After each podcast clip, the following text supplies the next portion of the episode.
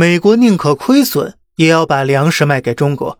总之呢，不会是奸计天下，这背后的阴谋啊，值得咱们重视。因为美国利用自己的粮食控制权，配合其他手段，不动一炮一枪就能颠覆其他国家政权了。巴西、阿根廷、埃及，甚至苏联，都在粮食问题上吃过美国的亏，上过美国的当。要说种地这事儿啊，中国算是天赋异禀了，那美国呢，就可谓是得天独厚。美国可耕地面积达到一点九七亿公顷，占全球百分之十三还多呢。大平原一马平川，密西西比河水资源丰沛。同时啊，美国拥有世界上最发达的农业生产，农场上几乎都是大型机械化运作。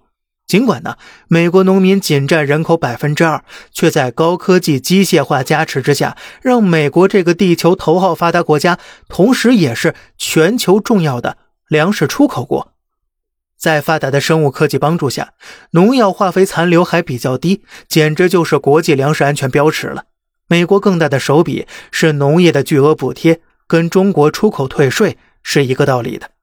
在美国呀，农业补贴占美国农民收入的百分之四十六，将近一半了。连比尔盖茨都要买下百万亩良田，立志成为美国头号地主。正是这一切，使得美国的粮食成为国际物美价廉的硬通货。比他更便宜的粮食呢，没他家好；比他家粮食好的呢，又没他家便宜。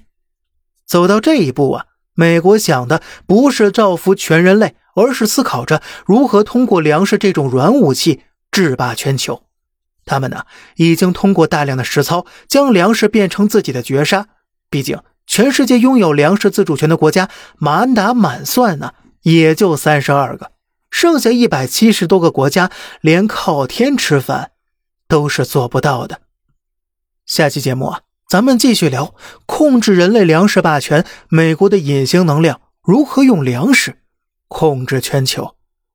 好了，这里是小胖侃大山，每天早上七点与您分享一些这世上发生的事儿，观点来自网络，咱们下期再见，拜拜。